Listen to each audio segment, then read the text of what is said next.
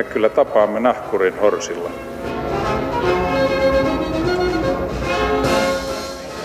Mä sanoin, että minä juon nyt kahvia.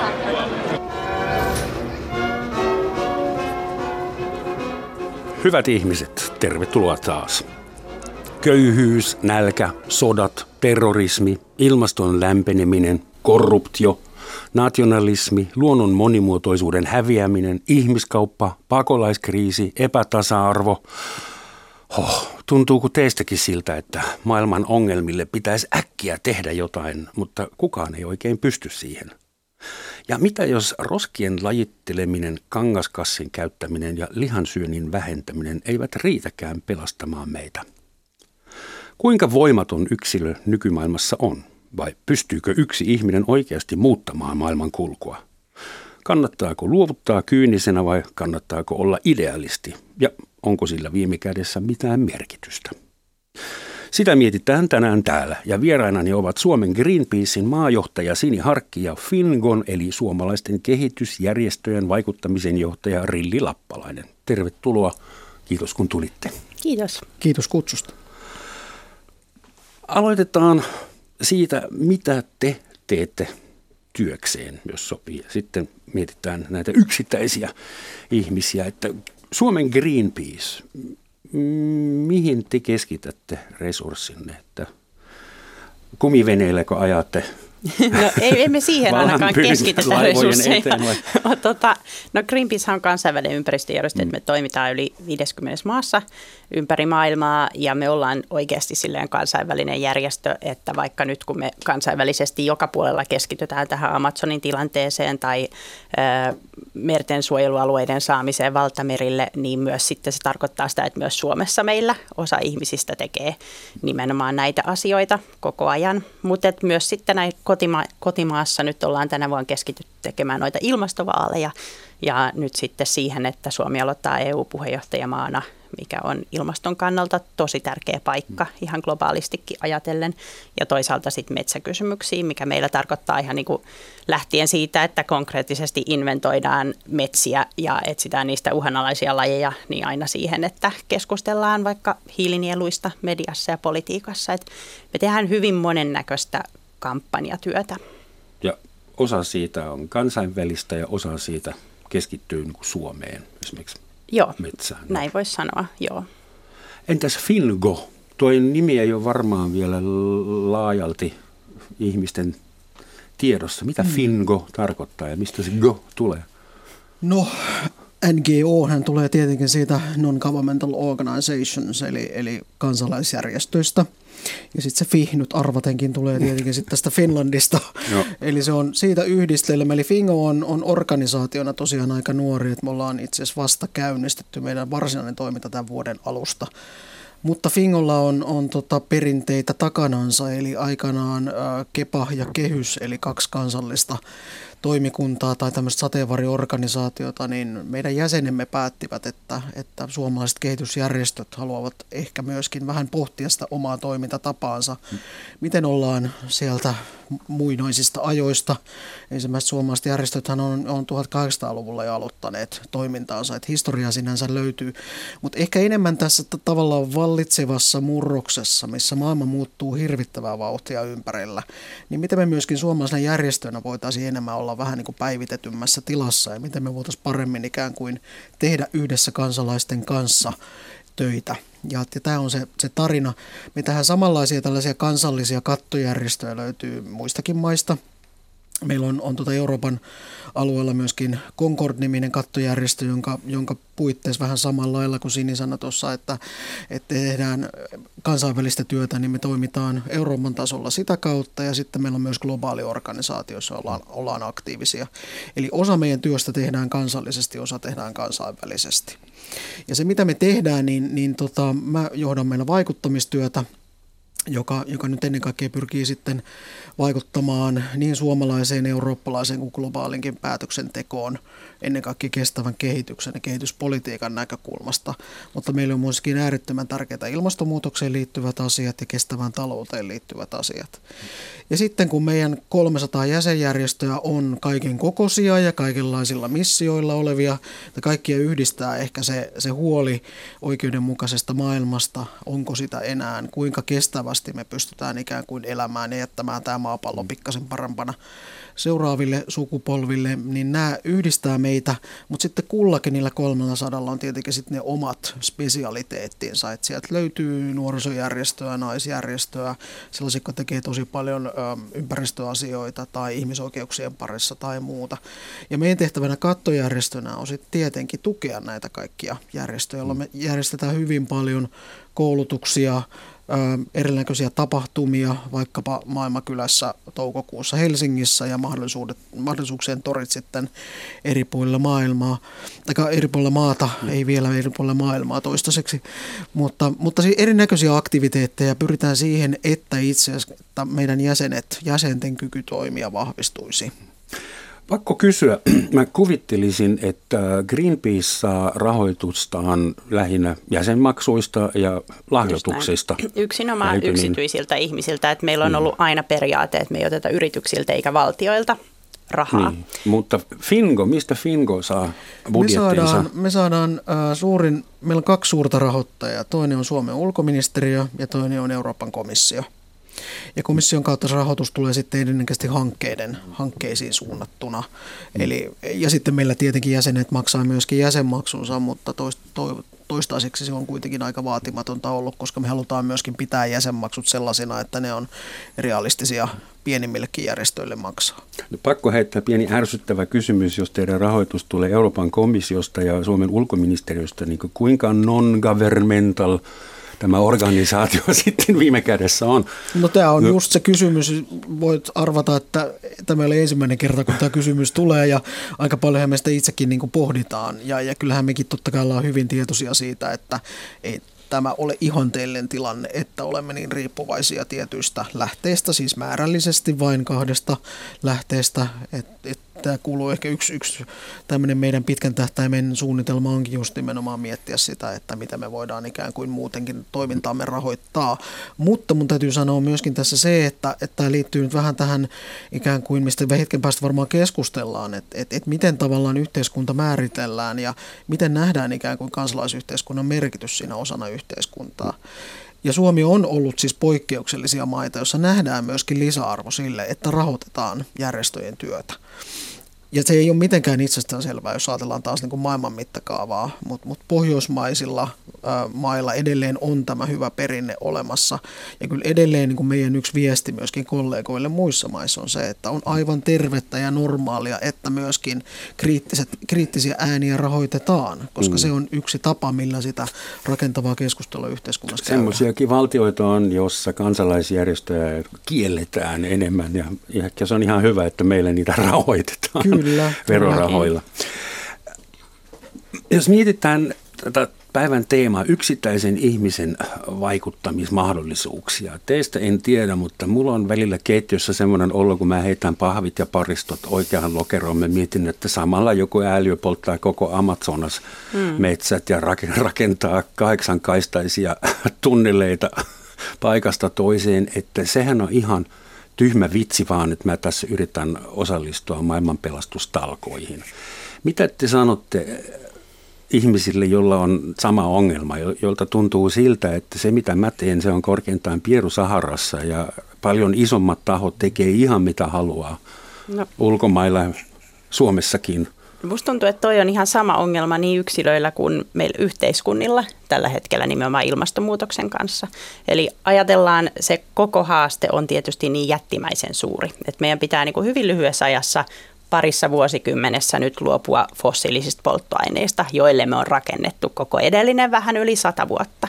Se on valtava haaste, mutta ongelma on varmaan nyt niin, että esimerkiksi se, että ilmastonmuutoksen pitäminen tässä Pariisin sopimuksessa edellyttää päästöjen puolittamista 2030 mennessä, vähän yli kymmenes vuodessa. Kaikki keinot tähän on olemassa. Ongelma on just se, että koska tämä tuntuu niin massiiviselta haasteelta, niin me ei oikein edes päästä liikkeelle. Eli tällainen, mikä on varmaan ihan sama yksilön päässä, että kun mä en kuitenkaan voi ratkaista kuin minimaalisen sinänsä niin, kuin niin pienen osan tästä ongelmasta, että se ei vaikuta mihinkään, niin miksi edes ryhtyä siihen? Ja no. vähän sama on niin kuin Suomen tasolla, että meilläkin keskustellaan, että no miksi me nyt lasketaan nämä meidän päästöt nollaan, jos Kiinassa ne edelleen kasvaa. Ja niin kuin koko tämä keskustelu on vähän jumissa ehkä juuri tämän takia. Ja ehkä niin kuin yksilön, että tärkeintä olisi niin kuin nyt vaan päästä liikkeelle, kun me tiedetään se suunta ja ryhtyy tekemään niin nopeasti kuin mahdollista ja oppii siinä samalla. Ja ehkä yksilön kohdalla mä sit haluaisin sanoa ihmiselle, joka miettii, että voiko tavallinen ihminen vaikuttaa, että mikä muu sitten yleensäkään voi vaikuttaa kuin tavallinen ihminen. Että jos ajattelee suuria murroksia, mitä meillä on yhteiskunnassa tapahtunut – tähän asti, vaikka tasa-arvokeskustelu tai rotuerottelusta luopuminen, kaikki nämä on lähtenyt siitä, että ensinnäkin usein on ollut joitain yksittäisiä ihmisiä, jotka on ikään kuin ottanut sen ensimmäisen askeleen ja jollain teoillaan tai sanoillaan tuonut ilmi jonkun epäkohdan ja heihin on liittynyt muita. Ja vähitellen tällä tavalla on muokattu julkista keskustelua ja julkista mielipidettä ja se on se tapa, millä me saadaan sit myös lakeja muuttumaan ja poliittisia mm. päätöksiä, koska niin demokratioissa kuin diktatuureissa poliitikoilla on kuitenkin sormi siellä pulssilla koko mm. ajan. Ja he miettii, että mille päätöksille on – olemassa kansan tuki ja kysyntä, mitä mun pitää tehdä, jotta pysyn vallassa. Ja käytännössä se, kun ne lukee sitä poliittista mielipidettä, ja tässä ei tarvitse mennä kauemmas, kun katsoo vaikka mitä Suomessa tapahtui nyt ilmastovaalien kanssa. Että kyllähän meillä on puhuttu siitä mm. monta vuosikymmentä, että päästöjä pitää vähentää, se pitää tehdä nopeammin. Mutta se, että me saatiin oikeasti hallitusohjelma, jossa on ensimmäistä kertaa jotakuinkin kunnianhimoinen tavoite 2035 hiilineutraalius. Kyllä se tuli siitä, että yhtäkkiä se kansan mielipide tuli niin vahvasti esille. Meillä lähti koululaiset ja opiskelijat kadulle, oli monta suurta ilmastomarssia. Mielipidetiedustelut näytti, että 70 prosenttia suomalaisista haluaa rohkeaa ilmastopolitiikkaa. Silloin me saatiin nämä isotkin puolueet liikahtamaan.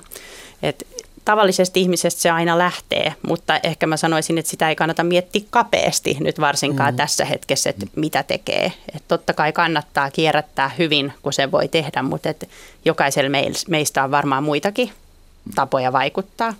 Kiinalaisillahan on paitsi hurja talouskasvu myös maailman viisaammat ja varmaan vanhimmat sanatlaskut ja yksi menee näin, että pisinkin matka alkaa ensimmäisellä askeleella. Nimenomaan ja se on usein se vaikea. kyllä, kyllä. Mä oikeastaan voisin tuohon vielä niin täsmälleen sama, samaa mieltä tästä, mutta mietit vaikka Suomen historiaa. Eukan Showman teki ensimmäisen itse asiassa hyvinkin niin kuin radikaalin teon ottamalla kantaa yksittäisenä kansalaisena siihen, että ei haluta olla Venäjän vallan alla ja, ja halutaan niin kuin haastaa sitä. 1700-luvulta löytyy niin kuin Ranskan vallankumousta ja valistusken aikaa ja, ja sen jälkeen vaikka mitä, mitä liikkeitä. Eli, eli kyllä mä niin kuin uskon siihen, että, että, että yksilöllä on hyvinkin suuret niin kuin vaikutusmahdollisuudet aika, siihen. Mitä... Aika raju, että sä heitit Eugen Showman, jos mä oikein muistan, hän murhasi Bobrikovin. Joo, Joo, mutta, mutta tota, mä vaan käytin sitä esimerkkinä siinä, että yksilöillä voi olla hyvinkin niin kuin suurta, suurta valtaa siinä. Osa rohkenee ottaa sitten vähän isommat ympyrät käyttöönsä, mutta sillä pienelläkin ympyröillä, mitä, mikä ihmiset tekee ihan siinä arjessansa, niin kyllä sillä on merkitystä.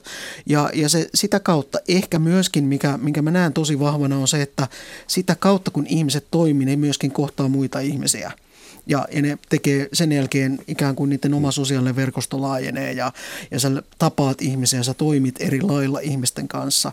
Ja se on itse asiassa se osallisuuden merkitys on ihan älyttömän tärkeä tässä, että et ei niin, että sulla tulee se yksittäisen ihmisen ahdistus, että, että nyt pistin patterit väärään paikkaan tyyppinen, että nyt maailma kaatuu tähän, vaan, vaan, vaan se, että, että oikeasti löydetään sitä Joo.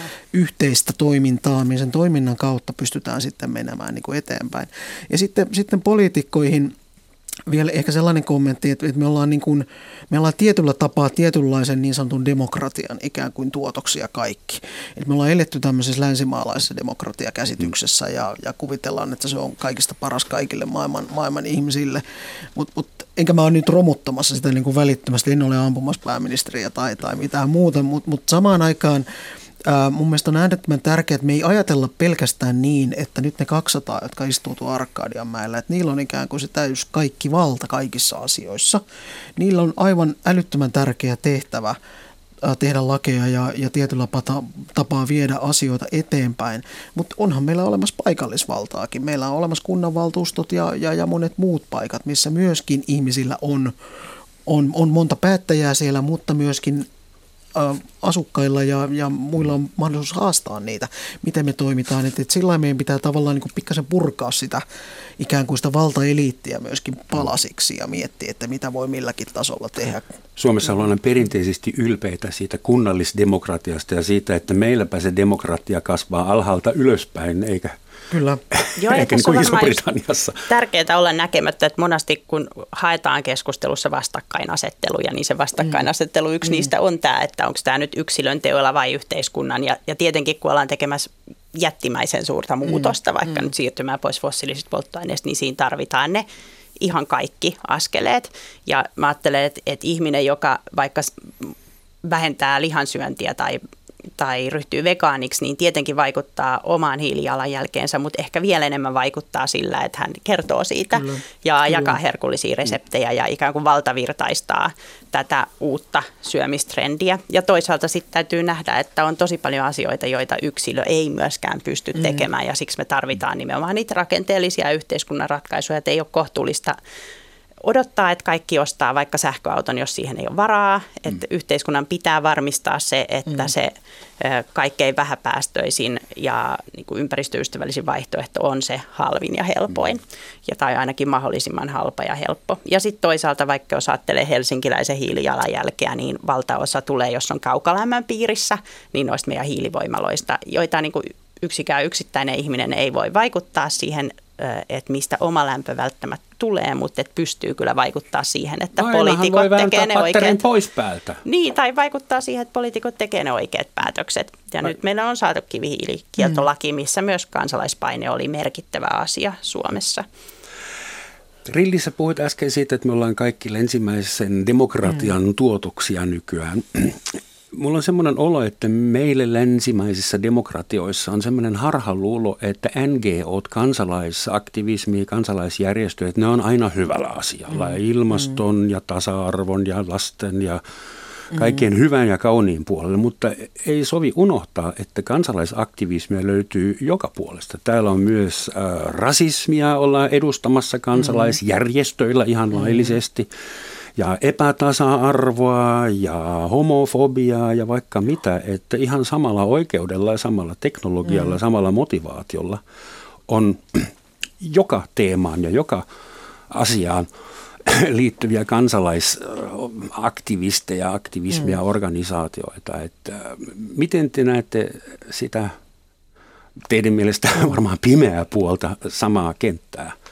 Mä en usko, että me että sä sitä ihan samalla kenttällä. Eugin Suoman ei Takula ollut ympäristön asialla, ei, ei ehkä naisasialla ja saattoi olla homofobikin kaikki, mutta hän oli NS-vapaustaistelija ehkä.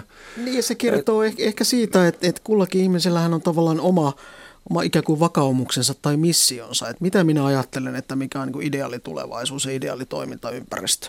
Hmm. Ja siihen on hirveän vaikea tietenkään niin kuin kenenkään puuttua ainakaan mitenkään väkivalloin niin puuttuu. No voi puuttua väkivalloinkin, mutta, mutta lähtökohtaisesti ja lain silmissähän kaikki ovat tasa-arvoisia ja, ja sitä kautta tavallaan kaikilla ne toimintaoikeudet myöskin olla. Et ehkä se kysymys tuleekin sitten ehkä siitä, että mitkä on ne kanavat, missä ihmiset saa purkaa sitä ahdistustaan – että onko se sitten kansalaisjärjestö tai onko se mielenosoitus tai, tai onko se nettiterrorismia vai, vai mitä tahansa niin kuin ihmiset haluaa tehdä. Mutta ehkä se kysymys kuuluu, että sitä pitäisikin rapsuttaa pikkasen sitä pintaa enemmän, että miksi ihmiset haluavat toimia näin kuin ne toimivat. Mm. Ja useimmiten siellä on jotkut syyt, jotka henkilökohtaisessa elämässä tai lähi, lähipiirissä on kokenut suurta vääryyttä jotakin asiaa kohtaan ja, ja sitä kautta lähdetään sitten ikään kuin, niin kuin eri tavoin purkamaan sitä pahaa mm. oloa ja, ja hankkiudutaan sitten samanmielisten joukkoon ja on se sitten hyvä tai paha se asia, mutta tämä sama logiikkahan toimii niin kuin kaikilla. Eli ahdistus voimanlähteenä ja motivaationa tai pelko? No se, se, on, se, se on niin kuin yksi, yksi siinä, että toki niin kuin varmaan niin kuin erilaisilla ihmisillä on erilaisia motivaatioita, minkä takia sä haluat toimia jossakin ryhmässä. Et, et siellä voi olla ihan, ihan pyytteettömästi joko hyvän tai pahan puolesta olevia asioita. Osa on voitu jopa huijata mukaan siihen toimintaan ei tarvitse mennä kauhean pitkälle esimerkkeihin, kun varmasti löytyy tällaisiakin ta- tahoja, jossa siis ikään kuin ollaan, jos se nyt aivopesty, niin lähestulkoon, eli ajauduttu tällaiseen. Sitten voi olla ihan nyt, siellä on joku subun paine tai jotain, jotain muita kulttuurisia asioita, jotka painaa. Siellä on monta ikään kuin syytä taustalla siinä. Mutta mut sitten tavallaan me just palataan siihen, että et, et miten sekä yhteiskunta että se lähiympäristö pystyy ikään kuin tarjoamaan sulle A, tietoa, asioiden eri puolista ja B, että sulla on kanava, missä sä pystyt kertomaan siitä omasta näkemyksestäsi ja sitä kautta ehkä keskustelun, dialogin, osallistumisen kautta jopa ehkä muuttaa sun mielipiteitä niin kuin jostain asioista. On ne sitten niitä hyviksi tai pahiksi ja mitä, mitä mä aina vähän pikkasen vierastan sitä, että jaetaan näihin niin kuin tavallaan kategorisesti eri ryhmiin. Subjektiivinen jako. Varmaan ei voi niputtaa kaikkea kansalaistoimintaa, koska loppuviimeihän mm. kaikki, mitä me ihmiset tehdään, on kansalaistoimintaa, mutta kyllä mä kanssa ajattelisin, että esimerkiksi vaikka ympäristökehitysjärjestöt niin parhaimmillaan toimii juuri niin, että me pystytään tarjoamaan isolle määrälle ihmisiä, jotka on huolissaan näistä asioista, niin ikään kuin rakentava ja myös strateginen kanava toimia yhdessä, mm. koska kuitenkin usein se, että sadat tuhannet ihmiset toimii samassa kampanjassa saman päämäärän eteen, niin mm. on todella paljon tehokkaampaa mm. kuin se, että jokainen tekisi yksin. Et näin mä ajattelen myös, että, että kansalaisjärjestöt on parhaimmillaan nimenomaan kanava niille ihmisille, jotka jakaa samat arvot ja huolet. Ja näitä arvoja ja huolia on tietysti hyvin monenlaisia, niin. mutta varmaan monelle ihmiselle, jolla nimenomaan niin kuin ahdistuspelko, huoli on usein vaikka ilmastokysymyksissä ne tavallaan motivaatiot, miksi tunnemotivaatiot, millä niin kuin alun perin päätetään, että nyt on pakko tehdä jotain, niin kuitenkin sitten se, mitä voi saada siitä yhdessä toimimisesta, niin on ihan todella tärkeää, koska se, että huomaa, että ei ole yksin ja että asioihin voidaan vaikuttaa, niin tuo sitten yleensä siihen myös ne positiiviset elementit, joilla ehkä pystyy sitten jatkamaan vähän toiveikkaammissa tunnelmissa. Jos käydään läpi perinteiset ja uudet tavat vaikuttaa, niin esimerkiksi perinteisin tapa demokratiassa vaikuttaa on muutama vuoden välein antaa jollekin äänensä ja delegoida, mm. laittaa näin aivot narikaan ja delegoida homma jollekin kansanedustajalle ja urputtaa sitten, kun se ei olekaan niin hyvä. Se on ehkä perinteisin ja se ei riitä. Mm. mm. Kukaan ei mm. tyydy siihen, vaan mm. kaikilla on mielipiteitä. Sitten kansalainen voi kerätä 50 000 allekirjoitusta ja tehdä lakialoite eduskunnassa. Äh, kuka tahansa meistä saa järjestää mielenosoituksia. Äh, me voitaisiin mennä Aleksanterin kadulle ja julistaa itsemme nälkä lakkoon, hmm. että tehkää jotain joku tai sitten minä en syö enää koskaan. Sekin olisi laillista. Mitä vielä? Feissa on tuommoinen uusi, että Amnestin ja sunkin kollegat, Greenpeacein kollegat mm. vissiin Narinkatorilla siellä vaanivat ohikulkijoita. Antavat ihmisille mahdollisuuden lahjoittaa hyvään tarkoitukseen, kyllä. Tämä tuli niin apteekin hyllyltä, että oli varmaan vähän harjoiteltu. Annamme ihmisille mahdollisuuksia, hyvä. Ähm, mutta mikä niistä on se tehokkain teidän mielestä, vai onko se se kombo, pitääkö kaikki harrastaa joka rintamalta? Ja sitten tietysti on se netti, blogi, mm. vlogi. Mm. Mä ajattelen, että se on se kombo, koska nämä isot muutokset kuitenkin vaatii sen, että se jotenkin laaja ilmapiiri yhteiskunnassa muuttuu. Ja mä luulen, että aika moni poliitikko myös lukee sitä, että ikään kuin yhtäkkiä kun sama aihe sä näet sen lehdessä ja sitten siitä tulee sähköpostia kansalaisilta mm. ja kollegat puhuu ja tulee lakialoitetta, niin sitten sit, tavallaan meidän on pakko aina mennä yli sen kynnyksen, että tämä on nyt se asia, mistä puhutaan, koska kaikki kuitenkin joutuu jatkuvasti pärjäilemään sen tilanteen kanssa, että aiheita on aina liikaa, käsiteltäviä asioita on aina liikaa. Et se, se on mun mielestä se kombo Ja niin kuin hyvä esimerkki on vaikka nyt meneillään olevat kansainväliset merioikeusneuvottelut, joihin Greenpeace on yrittänyt ja onkin kovasti vaikuttanut. Jos puhutaan jättimäisestä YK-sopimuksesta, joka on ensimmäinen instrumentti, jolla pystyttäisiin tehokkaasti suojelemaan valtameriä, niin me ollaan tehty tässä vuosi sitä poliittista vaikuttamista, niin tuntuu, että moni virkamieskin, joka on neuvotellut sitä mahdollisesti vuosia ollut mukana tässä työssä, niin vasta sitten, kun he lukee siitä lehdestä, niin heille tulee se fiilis, että ai, tämä on oikeasti aika tärkeä asia ja joku niin kuin odottaa meiltä jotain tähän liittyen. Et se, että saadaan aikaiseksi se fiilis, että joku asia on nyt prioriteetti, siihen on yhteiskunnassa tartuttava, niin yleensä vaatii sitä, mm-hmm. että sitä niin kuin, äh, puhetta on vähän joka tasolla. Ja silloin mitä isompaan muutokseen mennään, niin sitä enemmän se vaatii. Et nyt, nyt kun pitäisi kuitenkin muuttaa yhteiskunnan perimmäisiä rakenteita, niin se ei ihan pikku tyrkkäyksellä synny. Mm. Ja näin mä just ajattelen, että se, että, että kyllä ne isot muutokset vaatii sen, että yhä useampi ihminen tekee niin kuin jotain. Ja sitten sille ei ole niin hirveästi väliä edes välttämättä, että mitä se on mutta se kaikki, että me tehdään edes jotain ja puhutaan siitä keskenään, niin se muokkaa sitä ilmapiiriä, että tämä on nyt se asia, mitä me ollaan muuttamassa yhdessä. Jos kaikki tekee edes jotain, niin sehän menee helposti säheltämisen puolelle ja se saattaa synnyttää ihan kielteisiäkin seurauksia. Kyllä, kyllä. Totta kai on, on hyvä, niin kuin tietenkin sit meidän yhteiskunnan tasolla pitää tosi tarkkaankin priorisoida, että mihin me nyt keskitytään ja mikä on mm. vaikka tehokkain tapa vähentää köyhyyttä tai mm. päästöjä. Mm. Mutta että mä nyt ajattelen sitä, että millä me luodaan se ilmapiiri, että nyt me ollaan tekemässä jotain yhdessä, mm.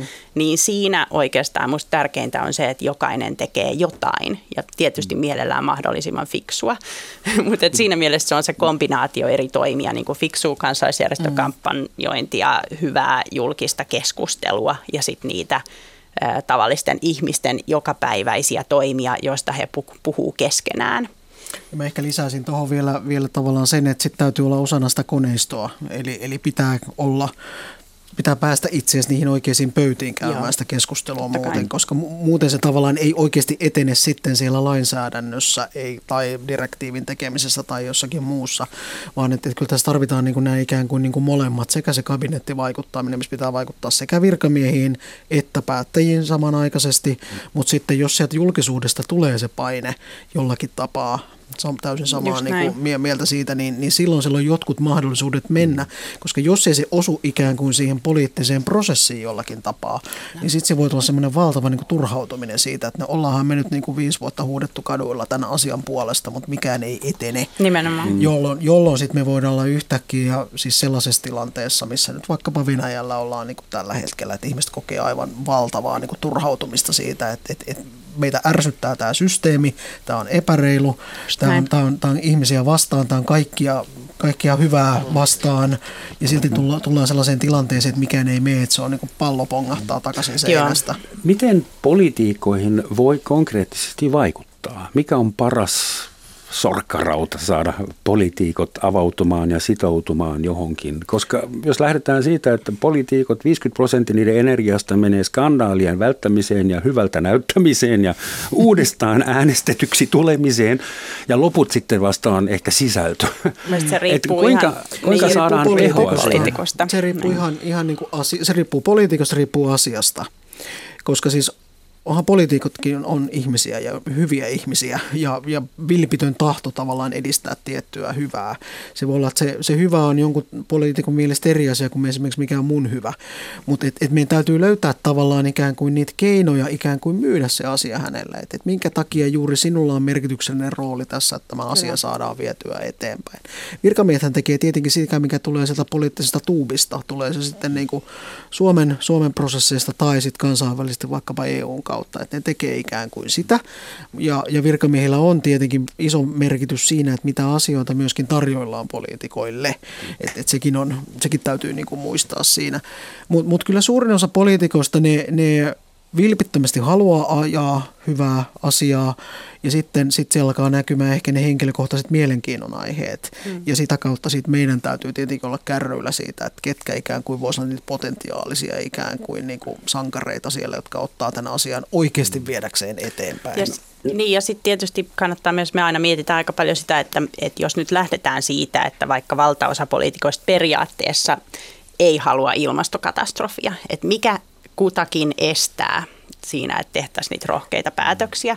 Ja se on myös yksi asia, mitä voidaan niin kuin kampanjoinnilla ja yhteiskunnallisella keskustelulla mm. purkaa. Että jos nyt ajattelee vaikka sitä, että meillä käytännössä kaikki niin kuin nämä perinteiset suuret puolueet on ollut kohtuullisen hitaita tulemaan vahvan ilmastopolitiikan taakse, niin kyllä tässä oli niin kuin tosi iso vaikutus viime vuonna vaikka siinä, että meillä ensinnäkin EK lähti tukemaan tämmöistä rohkeita puolentoista asteen ilmastopolitiikkaa ainakin periaatteessa. Sen jälkeen monet isot AY-järjestöt, STK, SAK, huomattavasti varmaan tällä teolla helpotti sitä, että demarit taas sitten pysty kiristämään omaa ilmastopolitiikkaansa. Ja samalla tavalla nyt, nyt mietitään, että, että mitenkäs kun meillä on hallituksessa yksi puolue, joka vastustaa vaikka hiilinielujen kasvattamista ja turpeen alasajoa, eli keskusta, koska se on se heidän keskeinen ö, sidosryhmänsä, ö, jota nämä tulee koskemaan ja äänestäjäryhmänsä nämä toimet, niin miten me voitaisiin taas tehdä se sitten keskustalle vähän helpommaksi ja houkuttelevammaksi, mikä on varmaan sama asia, mitä heidän hallituskumppaninsa miettii, mutta että mitä meidän järjestöjä myös kannattaa miettiä sekä meidän omassa mm. loppaamisessa että vaikuttamistyössä, että siinä, miten me käydään sitä julkista keskustelua, että miten tavallaan, että monasti ne asiat, mitä joutuu miettimään on, että mikä on se ulospääsytie jostain vaikeasta ratkaisusta, missä kukaan ei menetä kasvojaan ja toisaalta, että minkä kaikki pystyy jollain tavalla selittämään omille taustaryhmilleen. Mm. Monesti pitää miettiä näitä, näitä asioita, kun mekin kampanjastrategioita ja loppausstrategioita mm. pohditaan. Koska me ollaan vain ihmisiä, myös poliitikot. Tuota, yksittäisellä ihmisillähän voi olla aika iso impakti, jos mietitään esimerkiksi Greta Thunberg, joka järjesti eräänä perjantaina lintsas koulusta yhteisen hyvän puolesta ja siitä tuli maailmanlaajuinen liike ja nyt pikku Gretaa vihataan niin, että häntä varmaan kauheasti ahdistaa. Toivotan hänelle kaikkia hyvää. Mm. Mutta Mä mietin, siis koulusta lintsaaminen ei ole ehkä vielä rikos mm. eikä mm, laiton, mm. mutta vanhempien mielestä saattaa olla kyseenalainen mm. juttu. Ja sun mm. järjestösi, niin Greenpeacehan on välillä harrastanut ihan selkeästi laittomia toimenpiteitä. Et mennyt kumiveneillä estämään erilaisia ankkurointeja, valanpyyntöjä, mm. kiipeily kiellettyihin paikoihin ja laittanut sinne transparentteja ja kaikki. Että ja. Milloin ihmisen pitää rikkoa laki. Hmm.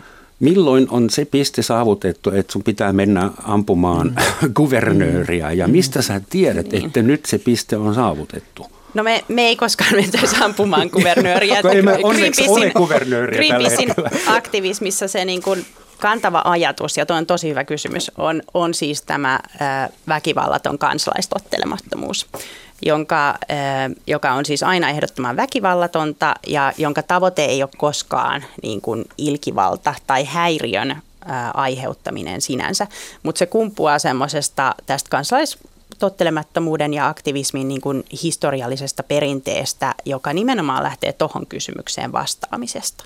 Et, et siinä vaiheessa, kun lait ovat niin epäoikeudenmukaisia, mm. että niitä pitää lähteä haastamaan, jotta joku epäoikeudenmukaisuus tai yhteiskunnallinen ongelma tulee esille ja se keskustelu voidaan aloittaa, niin siinä vaiheessa voi olla rooli tämän tyyliselle kansaistottelemattomuudelle ja aktivismille. Ja se ei ole koskaan itse tarkoituksellista, mutta se lähtee niin kuin ihmisten aidosta halusta ja tarpeesta haastaa olemassa olevaa politiikkaa ja lainsäädäntöä ja siinä, siinä tilanteessa ää, näin niin kuin kansalaistottelemattomuuden ja aktivismin oikeutettuna.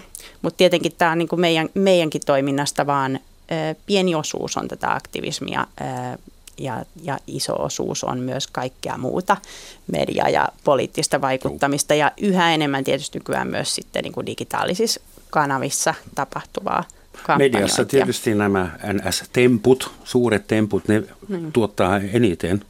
Mutta mitä tulee sitten Greettaan, niin aika tavallaan niinku samanlainen ajatus, että et hän ajatteli, että mun mielestä erittäin hieno se hänen logiikkansa, joka on niinku lähtökohtaisesti se, että että hänen sukupolvensa tulevaisuus on aidosti uhattuna. Että me ollaan nyt menossa kohti semmoista kolmen asteen lämpenemistä näillä päästölupauksilla, mikä tulee aiheuttamaan sen, että monet osat maapalloa on enemmän tai vähemmän elinkelvottomia hänen sukupolvensa elinaikana, tämän vuosisadan aikana. Ja on aivan selvää, että ei ole tehty läheskään tarpeeksi, jotta tämä tulevais, nämä niin kuin huonoimmat skenaariot voitaisiin estää. Ja, ja siitä niin kuin Greetan ajattelu lähti, että miksi hän käy koulussa ja valmistautuu johonkin sellaiseen tulevaisuuteen, jota ei itse asiassa ole kun ehkä, ei tehdä. Ehkä ole. En, ei ole no. sellaisena kuin mitä siellä koulussa opetetaan. Greta sanoi yhdessä niin. haastattelussa mun mielestä erittäin fiksusti ja mm. pähkinäkuoressa, että minä olen nuori.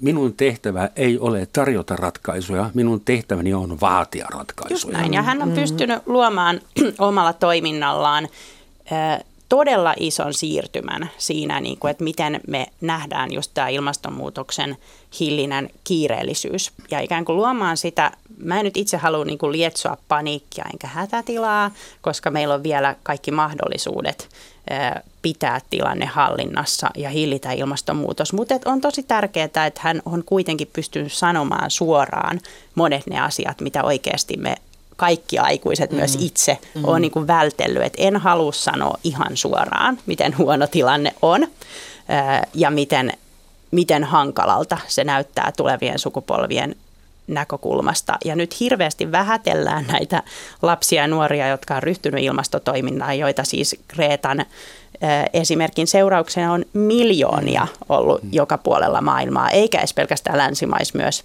myös mm. niin perinteisissä mm. kehitysmaissa kaduilla tämän viimeisen vuoden aikana, mutta kyllähän he niin kuin, ei he ole tyhmiä, että mm. kyllä he on aika tarkkaan sen tilanteen lukenut ja äh, ikään kuin siinä mielessä he ei liiottele sitä ilmastotieteen viestiä lainkaan. Mm. Ja musta on tosi tärkeää, että lapset ja nuoret on noussut sanomaan sen äänen, että hei aikuiset nyt oikeasti teidän on tehtävä jotain tai nämä kaikki ongelmat jää meidän ratkottaviksi ja nämä on tosi hankalia siinä vaiheessa enää ratkoa. Ja kyllä se viesti on myös muuttanut sitä keskustelua ihan niin kuin sieltä mahdollisimman korkean tason ilmastopoliittisista neuvotteluista ihan sinne niin kuin jonnekin suomalaisen ministeriön tai yrityksen tasolle, mm. niin kyllä aikuiset on myös herännyt. Mutta nyt meillä on sellainen tilanne, että Greta Thunberg on ruotsalainen, sattuu olemaan ruotsalainen. Ja Ruotsi sattuu olemaan maailman rikkaimpia maita, niin kuin Suomikin ja Saksa ja Hollanti ja Yhdysvallat ja kaikki ihmiset, jotka heräävät tähän globaaliin ongelmatiikkaan, ne tuppaa tulemaan jostain erittäin vauraista maista. Ja sen takia Bolsonaro syyttää Eurooppa kolonialismista, kun me halutaan puuttua siihen Amazonas mm. sademetsän polttamiseen. Ja hänen oma kansa ainakin aika suurelta osin uskoo sitä. Että mitä te sanotte siihen, että me hyvikset, mehän ollaan rikkaat ja me ollaan oikeasti entiset kolonialistit. No, Itse asiassa niin. ei toi ihan pidä paikkaansa. Otetaan esimerkkinä Malala. Eli, eli tota, siis Pakistanissa asuva, asuva tota, koulutyttö, joka halusi käydä koulua, jota itse asiassa paikalliset terroristit ei missään tapauksessa halua, että tytöt menevät niin kuin kouluun siellä. Ja se mitä, ja hän, hän sai siis tällaisen happo, äh, happo heitettiin mm. kasvoille ja, ja tota, melkein menetti henkensä siinä. Ja Ruotsissa hän sai Nobel-palkinnon, niin, niin? Kyllä, kyllä. Ja, ja se työ, mitä Malala nimenomaan omalla esimerkillään on tehnyt, niin koulutus ei ole tietenkään, se ei ole noussut valitettavasti saman mittaluokan asiaksi kuin ilmastonmuutos, enkä yhtään vähättele ilmastonmuutosta, mutta koulutus on ihan yhtä tärkeä asia oikeasti meidän koko Saattavat jopa korreloida nämä asiat. Korreloivat erittäin, erittäin niin kuin vahvasti, ja, ja se merkitys, mikä Malalalla nimenomaan on ollut kehitysmaissa, niin sehän ei tule meillä uutisissa läpi, se ei kuulu tähän meidän suomalaiseen niin kuin genreen tai edes eurooppalaiseen keskusteluun, se mitä tapahtuu niin kuin muualla valitettavasti sillä volyymilla, millä sen pitäisi niin kuin olla. Se on aivan, se on tsunami niin kuin monessa tapauksessa se, mitä Malala on saanut niin kuin aikaiseksi siellä. Ja, ja tätä kautta tavallaan niin kuin me tarvitaan esikuvia, me tarvitaan niin kuin yksilöitä, jo, joilla on niin vahva se aatteenpalo mehän löydetään historiasta vaikka kuinka paljon Martin Luther Kingit ja kaikki muut. Hän, ei, hän toki oli jo aikuinen siinä, siinä kohtaa, mutta, mutta me tarvitaan jotenkin myöskin tällaisia esitaistelijoita, jotka, jotka oikeasti uskoo siihen asiaansa niin vahvasti, että ne haluaa käyttää kaikki keinot mitä ikinä sitten vaikka voi ollakaan.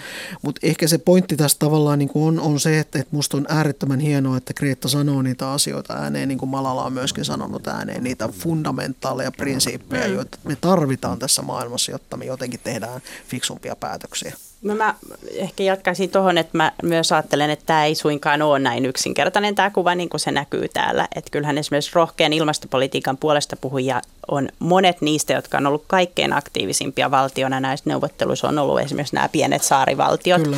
jotka tulee ensimmäisenä hukkumaan ja jäämään nousevan meren pinnan alle. Ja samoin meillä niin kuin Afrikassa, Aasiassa, Etelä-Amerikassa kyllä ymmärretään, että sinne ne iskee ensimmäisenä ne lämpenemisen vaikutukset ja on iskeneet jo.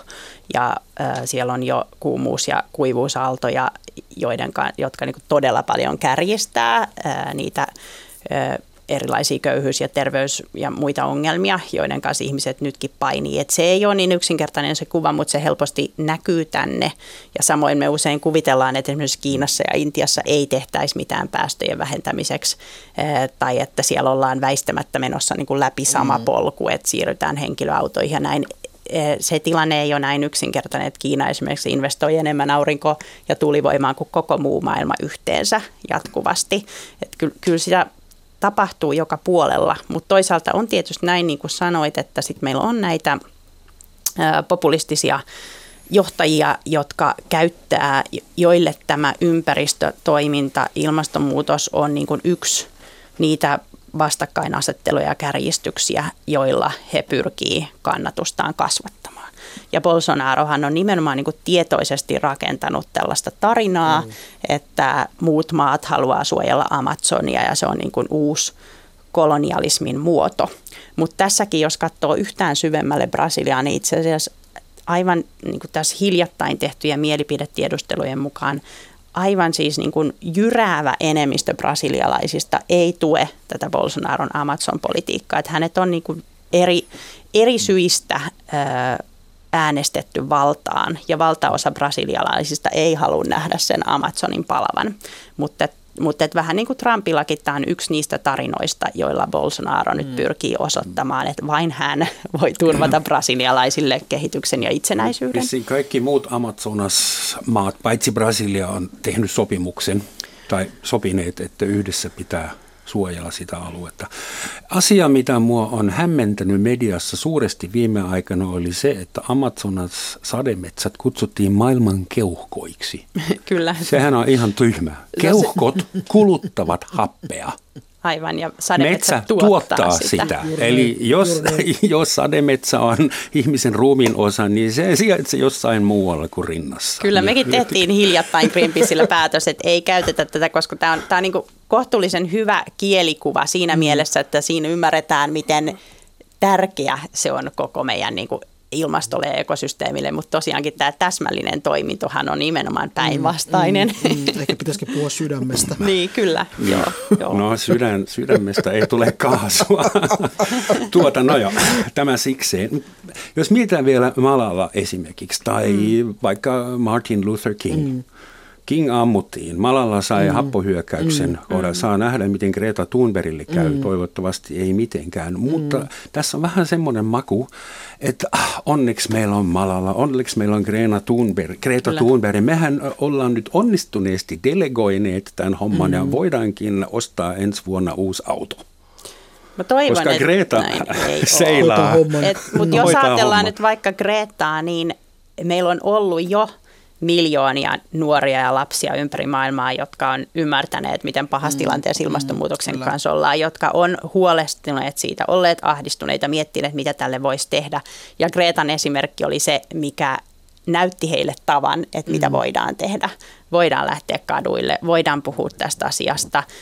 Yhdessä meissä on voimaa ja hän sai miljoonia lapsia liikkeelle ja, ja se edelleen jatkuu ja kasvaa se liike. Että kyllä, kyllä mä enemmän kuitenkin uskon siihen, että, että kyllä silloin pitää olla poikkeusyksilö, jos on valmis ikään kuin pistämään kaikkeensa peliin tuolla tavalla, mitä mm. nämä kaikki ihmiset on tehneet. Ja koskaan ei tule olemaan niin, että me kaikki ollaan sellaisia, mutta ei tarvikaan, koska se inspiraatio, mikä me voidaan saada siitä, että jotkut ihmiset pistää sen koko elämänsä mm. mahdollisesti peliin, on valmiita jättämään kaiken muun taakse ajaakseen asioita niin kuin omasta mielestään oikeaan suuntaan, niin niin kyllä se inspiraatiovoima, mitä muut ihmiset siitä saa, mä luulen, että on mm. niin kuin mittavasti suurempi kuin se, että me voitaisiin nyt heittää hanskat tiskiin ja ajatella, että tämä on jonkun muun homma.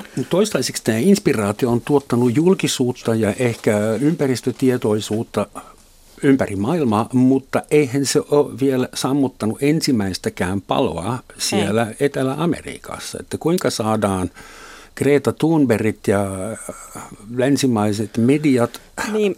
No mä, niin, joo, oikeasti mä, mm. toimimaan paikan päällä. Mun siis kyllähän ihmiset niin, toimii kaiken aikaa. Niin. Että me tullaan ehkä just siihen tavalla, että mikä ylittää uutiskynnyksen, hmm. mikä tulee meidän tietoisuuden ja haluaako ne ihmiset edes, että heistä kerrotaan maailman mediassa tällä hetkellä, koska ne riittää tavallaan se, että me tehdään muutosta siinä omassa yhteisössä. Siellä tapahtuu siis miljoonia esimerkkejä ympäri maailmaa, ihmisoikeuspuolustajien tekemistä, Kyllä. ympäristöpuolustajien, koulun puolesta puhujien YMS, siellä on vaikka kuinka paljon niitä esimerkkejä. Ja, ja se voi olla, se muutos voi olla pienikin. Kaikkien ei tarvitse tehdä, tehdä koko globaalin tason vallankumousta. Se voi olla ihan paikallisen, jopa yhden kaupungin osan tapa, kaupungin osan niin kuin osalla tapahtuva muutos siinä. Että, ja ja tämä, liittyy ehkä palaa takaisin siihen keskusteluun, että mikä itse asiassa on se kaikista tärkein, se on se merkityksellisyys, mikä palaa ihmisille mm. siihen, että he oikeasti kokevat, että minä niillä rajoilla, mihin minun kapasiteettini riittää tällä hetkellä, tai kuinka paljon mä olen valmis pistämään tähän niin kuin omaa aikaani tai intohimooni tai, tai muuta, niin silloin on erittäin suuri merkitys. Eli kaikkien ei tarvitse olla niitä esitaistelijoita. Te, te olette molemmat järjestöpomoja ja totta kai mä ymmärrän, että te mm. puhutte vähän siihen sävyyn ja että äh, pienet askeleet ja kaikki yhdessä ja pienikin muutos auttaa. No, mä olin mutta... just sanomassa jotain hieman erilaista. niin, niin. Okei, okay, raju ehdotus. Miksi ei niin. YK lähettää sotilaita Brasiliaan lopettamaan se touhu? No siis mä en tiedä, kannattaako ne lähettää sotilaita, mutta mä ehkä e, olin juuri sanomassa sitä, että kyllähän niin kuin Greta on täysin oikeassa ja sinä olet siinä, että vielä ei ole tapahtunut läheskään tarpeeksi. Mm-hmm. Ja se niin kuin muutoksia ja rohkeuden tahti, mitä me tarvitaan, on vielä aivan eri kuin nyt. Että toistaiseksi kaikesta puheesta huolimatta meidän globaalit päästöt jatkaa kasvuaan mm-hmm. tilanteessa, jos ne mm-hmm. pitää saada jyrkkään laskuun mm-hmm. ja puolitettua vähän yli kymmenes vuodessa. Eli siinä mielessä musta on just tärkeää, että Greta ja muut pitää yllä sitä painetta ja vaatii niitä toimia ja haluaa haluaa oikeasti niin kuin nähdä sitä riittävän isoa muutosta. Ja kyllä mä tietyllä tavalla ajattelen, että, että just näin meidän pitäisi toimia. Että mehän ollaan oltu tässä nyt aika pitkään siinä tilanteessa, että meitä uhkaa joka tapauksessa mittava katastrofi, jolla on vaikutuksia ympäri maapalloa.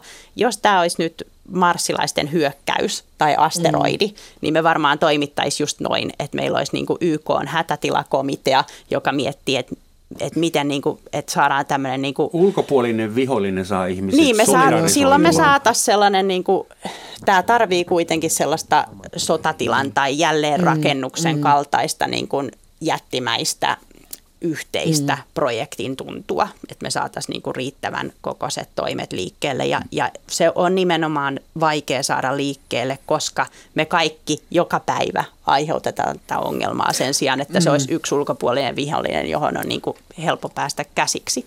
Että siis... kyllä mä niin kuin tietyllä tavalla ajattelen, niin kuin sä, että tämä on nyt se taso, mitä me tarvitaan ja sitähän nämä Kreetta ja muut mm. vaatii. Mm. Että se nyt... on niin hidasta, että meillä ei enää ole sademetsää sitten, kun tämä on mm. tapahtunut. Mutta ehkä se ongelma onkin siinä se, että, että ne, nämä isot katastrofit ei näy vielä meissä, meidän rikkaiden maiden todellisuudessa. Mm. Ne näkyy siellä kehitysmaissa, jotka tässä maailmanjärjestyksessä ei ole yhtä vahvassa roolissa kuin vaikkapa rikkaat maat. Ja tätä kautta me tullaan siihen, että kuinka, kuinka esimerkiksi meidän koko maailman järjestyksemme on äärettömän epätasa-arvoinen. Vaikka meillä on olemassa YK, niin eihän YK pysty toimimaan, koska mm. turvallisuusneuvosto kerta kaikkiaan ei toimi. Ja, ja se on yksi Kyllä. sellainen blokkaaja, että kun jatkuvasti se valta on muutamilla tietyillä mailla ja mm. ne ikään kuin, niin kauan kuin ne pystyy porskuttamaan täh, samalla lailla kuin ne on tähänkin saakka menneet, eli koko ajan hyödyntämään jatkuvan mm. kasvun, kasvun logiikalla, niin ei se asia tule ihmisten tietoisuuteen. Eli, eli me mm. tarvittaisiin tavallaan tietyllä kohtaa, okei no nyt toki on, on iskenyt, iskenyt tota iso hirmumyrsky mutta me tarvittaisiin vieläkin isompia mm. mullistuksia, jotta se tavallaan tulisi se NS-sotatilan kaltainen efekti ja menisi ihmisten tajuntaan. Eiköhän me, me olla saamassa niitä isompia mullistuksia. Me, me luulen, että valitettavasti niitä tulee. Mut että... sit, niin, sitten toisaalta vaikka Amazonin suhteen on paljon, mitä me voitaisiin tehdä, vaikka me ei saataiskaan niin YK-joukkoja liikkeelle. Et EU esimerkiksi on todella merkittävä mm. soijan ostaja, myös jossain määrin brasilialaisen lihan. Me ollaan just tekemässä kauppasopimusta, jolla tehdään mm. niin kuin helpommaksi äh, ilman tulleja myydä sitä Amazonin soijaa vaikka EUn alueelle. Et siinä on niin kuin valtava vipuvarsi, on, jota EU voisi on. nyt käyttää ja sanoa, että et ei, että tämä tulee voimaan sitä? niillä ehdoilla, jos tämä koko maapallolle vaarallinen Amazonin sademetsän katoaminen saadaan kuriin ja Brasilia tukee yhteistä ilmastopolitiikkaa, niin miksei se käytä sitä. Että nyt, nyt on yksi asia, mitä kansalaisjärjestöt tällä hetkellä mm. just kampanjoi, on mm. se, että tätä vipua käytettäisiin ja EU toimisi. Että onhan meillä niin valtavasti myös, ikään kuin tämä palautuu siihen ongelmaan, että, että meidän on vaikea päästä liikkeelle näissä tosi kompleksisissa niin kuin ongelmissa, joiden ratkaisu vaatii systeemitason muutoksia just siksi, että tuntuu, että mikään yksittäinen työkalu ei ole niin kuin riittävän iso vasara tai leka, mm, mm, mutta mm. toisaalta on myös niin vaikka ilmaston suhteen, että me päästäisiin ihan tosi pitkälle, jos me nyt vaan tehtäisiin kaikki, käytettäisiin kaikki ne työkalut, jotka meillä nyt jo on siellä työkaluboksissa, mitä me niin voitaisiin ryhtyä ihan saman tien hommiin. Mutta tämähän on priorisointikysymys koko ajan, koska kauppa nähdään huomattavasti tärkeämpänä asiana. Sen takia mm. EU ei rupea haastamaan sitä Mercosur-sopimusta. Ja, ja me palataan koko ajan tavallaan siihen, että, että kuinka sillä rahalla on hyvin suuri merkitys. Eli jatkuvasti edelleen, vaikka jo Rooman klubin raportista 70-luvulta saakka ollaan tiedetty, että kasvurajat tulee vastaan, niin me edelleen taistelemme sitä vastaan, olemme edelleen sitä mieltä. Ei haluta ymmärtää. Ei haluta ratkaisemme niin kaikki näitä. ongelmat vielä uudemmalla teknologialla, investoimalla lisää ja keksimällä Kyllä, sähköisiä autoja, joo, mm. joo, joita pitää ajaa 100 000 kilometriä, että ne on edes samalla tasolla kuin vanhanaikainen diesel. 30 000. Ah, mulla on eri lähde, vielä kriittisempi. Tilasto, emävalhe ja niin edespäin. Hei, arvon vieraat, meillä on vain pari minuuttia aikaa jäljellä. Ettei tämä jäisi ihan epätoivon tasolle, niin semmoinen kysymys, mikä teidän mielestä olisi erittäin hyvä esimerkki siitä, että kansalaisaktivismi tuottaa oikeasti tuloksia?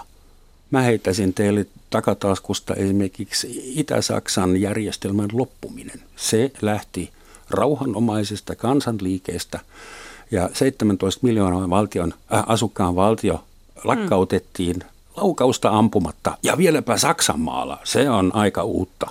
Mutta mikä on teidän lempi onnistuminen? No ehkä yksi, mikä tuosta tuli heti mieleen, on tietysti myös niin kuin vaikka meidän Baltian naapurin mm. Viron ja muidenkin Baltian maiden itsenäistyminen, jossa tämä, niin kuin, että ihmiset näki, että nyt hetki on oikea, tehdään ihmisketju. Laulava vallankumous. Kyllä, mm. niin loi mm. täysin rauhanomaisesti kuitenkin sen tunnelman, mm. että tässä on nyt koko kansa liikkeellä ja mm. tämä on ehkä paras vaan hoitaa tämä juttu rauhanomaisesti. Aivan upea esimerkki. Tai sitten jos katsoo vaikka katson omaa järjestöä Greenpeacein historiaa, niin meillä esimerkiksi jossain vaiheessa oli täysin laillista dumpata ydinjätteitä mereen. Ja vuosien ajan kampanjoitiin siinä niin, että mentiin esimerkiksi vaikka niiden tynnyrien väliin niillä kumiveneillä ja pystyttiin sillä kampanjoilla ja julkisella mm. keskustelulla muuttamaan mielipideilmasto niin, että saatiin tehokas kansainvälinen lainsäädäntö, jolla tämä toiminta kiellettiin. Tai mm. vaikka Otsoni suojelussa sama tarina. Mm. Rilli, minuutti aikaa. Mikä minuutti on sun? Aikana mä heitän nyt sellaisen, mikä on tässä lähimenneisyydestä Suomessa, mikä on tämä tahdon kampanja, jossa mm. puhuttiin tasa-arvoisesta avioliittolaista, joka syntyi täysin yksittäisten ihmisten aloitteesta. Siinä ei ollut edes kansalaisjärjestöt mukana, vaan se oli täysin yksittäisten ihmisten aloite ja kuinka se itse asiassa muutamassa vuodessa sai aivan läpi yhteiskunnan ihmiset mukaan siihen ja loppujen lopuksi päätyi lakimuutokseen. Vankilasta Kyllä. altaarille noin kolmessa kymmenessä vuodessa, se on nopeata toimintaa. Hei Sini ja Rilli, sen enempää ei ehditä maapalloa nyt parantaa. Heitän teille suuret kiitokset ja kaikille lopuksi vielä sitaatti. Sä paljastit jo, kuka sen on sanonut, nimittäin murhattu ihmisoikeus aktivisti Martin Luther King sanoi joskus, ihmisillä on velvollisuus olla tottelematta epäoikeudenmukaisia lakeja. Kyllä. Moikka.